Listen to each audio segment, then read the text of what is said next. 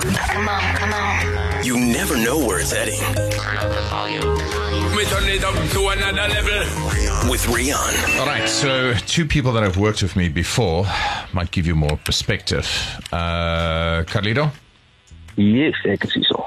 So Carl was the intern here at uh, Jacaranda back in the day in the Breakfast Show, and uh, he's these days a production manager at uh, our company, uh, Provoco. Ne, Carlito? Yes, ek is. Senior production manager, ne? Daar sê ek Daar sê. asseblief. Monet JK, you all know. Uh, Monet was uh, the producer on the Scenic Drive for many years, but I've known him for years before that as well, when we worked together also here at Jacaranda. Hello, JK. Hallo julle. Julle julle te praat. Yes. Hoor net gou so dis 12 jaar nee. Ons het 12 jaar saam mekaar geken voordat ons actually begin saam werk het. Ja. Eh, 12 waar. years. Yes. JK, so die doel van die oefening nou is, hoe is dit om saam met my te werk? So, Carlito, ons, uh, you can be brutally honest. Carlito, Dis nou net wat ek wou vra. Hoe Ja, waar is die brutally. lyn van eerlikheid? brutally honest. Carlito, begin jy.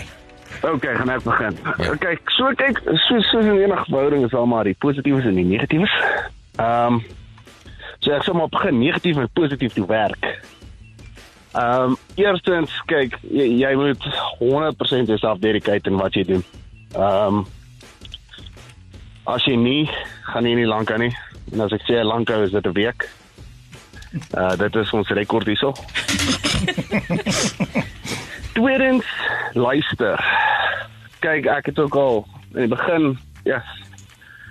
As jy nie luister nie, dan voel jy dit. Iewers iewers langs die lyn dit nou maar voel. Derdens, kyk meneer Rian van Heerden se temperament is bitterkort. So hy kan vinnig van 0 tot 100 gaan en dan weer van 100 na 0 toe. Dan vierde, kyk daar daar's een, daar's een positief en ehm um, meestal van die mense wat my nou nog ken sal weet uh, ek lyk nou meer ronderig want hy sorg so goed vir my. So daar's altyd 'n lunch of 'n ete of 'n ietsie. Oh, Jy weet. Dat laastens gaan ek sê, kyk as as jy alles gee, sal jy 120% terugkry. Jy weet. Maar die ding is jou jou lewe loop hand aan hand met jou werk. Ehm um, as jy 100% in is, sal jy 100% terugkry. As jy gaan slack op die job, sal jy nooit dis onherks kom nie. So daar daar's minimale goed wat crucial is wat reg jou gaan. Luister. Dink. Doen en ja, jou foon moet altyd aan wees en jy moet kan antwoord. Want as jy nie antwoord nie, is jy in die ja. as long as you, at every step of the way, during every step of the way, as long as you are 100% sure that you gave your utter, utmost best, then it doesn't matter what people think. Ja. If you feel I couldn't have done it any better, then it doesn't matter. Ja. Maar jy moet tevrede wees met die standaard wat jy neerlê. Ja. So ek sê the standards are high, but, but which probably explains why I'm still single.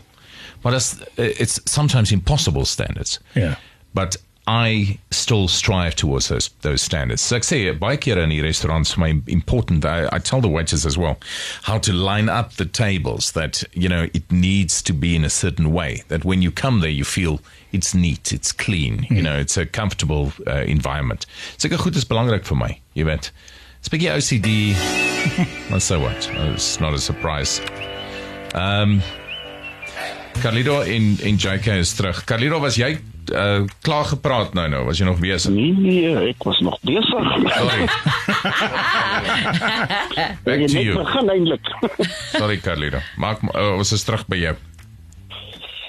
Ag kyk, soos ek sê, daar's daar's positiefs en negatiefs. Ehm um, soos jy nou gesê het, uh OCD 100%. Daar's nie big OCD nie, dis heavy OCD. So dit is my way or the highway. Ja, daai phrase is nogal point accurate in in jou lewe en in jou werk. So as dit nie jou manier is nie, is dit nie reg nie. Want jy soek dit jou manier en dis die manier. Dan ja, yeah, daar is soveel goed. Ek weet nie ek nie waar om te begin eintlik nie, maar soveel soos wat daar uh, die moeilike tye is. Kyk, soos ek jy sal jy sal altyd wysheid gee saam met die moeilike tye. Maar die moeilike tye kan moeilik raak. Soos jy is streng op dissipline, jy is hard op jy weet klinies wees op alles. Alles van van jou eie persoonlike lewe tot tot met jou werk. Dan jou persoonlike probleme is jou persoonlike probleme. Alles is nou familie is, dan dan raak dan raak nou iets anders. Maar om kort en kragtig te sê, dit is jy jy jy soek 'n spesifieke ding in 'n persoon en daai kwaliteite is is 'n visie wat jy klaar het. En die probleem is daar so min mense wat dit kan doen. Hmm. En ek ek kan ek kan 100% saamstem. Ek het gesien hoe mense in die deure loop en by die deure weer uitgaan. Menigmale kere. So die persoon wat hierdie job gaan kan doen moet net weet dat jy is letterlik 24/7 eintlik aan diens. Daar's nie as jy reg af nie. Want as jy gaan of moet jy antwoord. Uh as daar 'n probleem is, moet jy dit dan uitsort, jy weet. En as dit as dit as jy op 'n laptop is, hou net altyd jou laptop by jou. Okay. Nou JK, jy het nou gehoor wat uh, wat Carl te sê het. Oor na jou. Ek het gehoor meester en die die ding is met ek kan letterlik net aanvul by Kaal maar uh, ja ek het baie meer tyd nodig maar kom ons gaan gou deurdruk nê. Eerstens wil ek jou net gou remind in 'n storie ek het letterlik ehm um, die eerste 2 weke wat ek saam Drian gewerk het was ek elke aand in trane en ek dik dit nie aan nie ek sê vir jou dis hoe dit was ek was elke aand in trane. Na die eerste maand het ek myself gesê why why did I choose to do this? Maar okay by gesê ek het nie gekies nie jy het my gekies meester. En daarna het ek net eendag in die producer booth daar waar ouer nou sit 'n fight gehad 'n screaming match en jy het vir my gesê Ehm um, ehm um, wil jy regtig wees? En toe sê ek vir jou ek weet nie ek besluit nog. En weet jy wat daad al vir my verander want net daarna het ek letterlik besluit this is what I want to do. En as dit kom by by hoe druk, jy moet druk kan hanteer. Rian druk vir jou tot jou uiterste. Ehm um, producers, jy het nou nog genoem producers en mense wat kom en gaan, Kaal het ook genoem, mense wat kom en gaan. Weet jy wat, ek stem sommige van hulle. Met my weer het jy my gedruk tot 'n punt waar ek genoeg bols gehad het om te sê luister, ek kan iets op my eie doen en so ek's dankbaar vir jou daarvoor. So ja, druk moet jy kan hanteer. Intensiteit, Rian, jy is ongelooflik intens. Ehm um, jy is intens is wat ek vandag toepas en wat ek doen. Ehm um, baie keer word vir my gesê ek's en dan ek sweer ek hoor vir jou ek hoor jou stem in my kop elke dag as ek iets doen. So mense leer verskriklik baie by Rian. Jy's 'n baie goeie leermeester. Ehm um, Ja, ja, so moenie jouself laat nie. Ek is weg by jou omdat ek gevoel het ek kan nuwe dinge aanpak. So jy het my Ek weet. Krag gegee en goed gegee om ek kan hierdie op my eie doen. Um if you don't make a move, the universe will move you. Dit het my ook eendag tyd gesê, maar passie is baie belangrik. Rihanna, jy's 'n ongelooflike passievolle mens as dit kom by werk. Um jy moet so passievol en en perfeksionisties wees soos Rihanna, anders gaan jy dit definitief nie maak nie. Ek het intensiteit genoem en dan vertroue. Vertroue is iets wat ek van my baie uitgestaan het tyd saam met jou. As jy jy moet weet Rian vertrou jou en Rian moet jou kan vertrou. En dit is met enigiets en alles. Ehm um, jy is soms ook en hierdie sal baie min mense sê ek is maar net brutally honest. Rian, jy is soms hard op jouself. So jy moet ook as dit jy daar wees om Rian te remind, luister, jy's bietjie hard op jouself. Ehm um, verstaan, net dit daar te wees ook vir hom. Jy het altyd my gesê plan A, plan B, plan C, plan D is nie genoeg nie. Wees altyd reg. Wees altyd reg met 'n antwoord en wees altyd reg met 'n plan.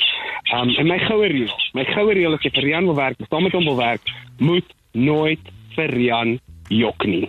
Soos jy gesê het, jy's 'n aap, maar jy's 'n ou aap. Rian, as jy mooi kan onthou, het ek jou altyd meester genoem hmm. en dit was omdat jy 'n ongelooflike leermeester is. So ja, wie ook al die kat maak, uh, dit is nie maklik nie, maar ek beloof vir jou, dit is daar is nie 'n beter leermeester as jy nie, dit kan ek vir jou gee. Ek skryf al my sukses, my en Dani se sukses tot vandag toe net toe aan die tyd wat ek saam met jou gewerk het.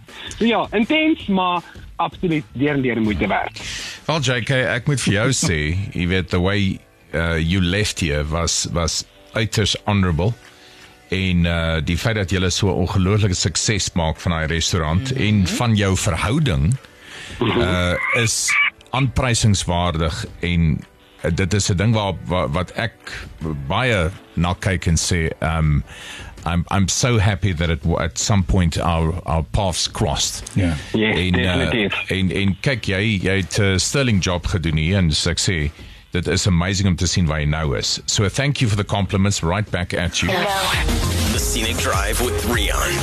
Weekdays 4 to 7. Exclusive to Jacaranda FM.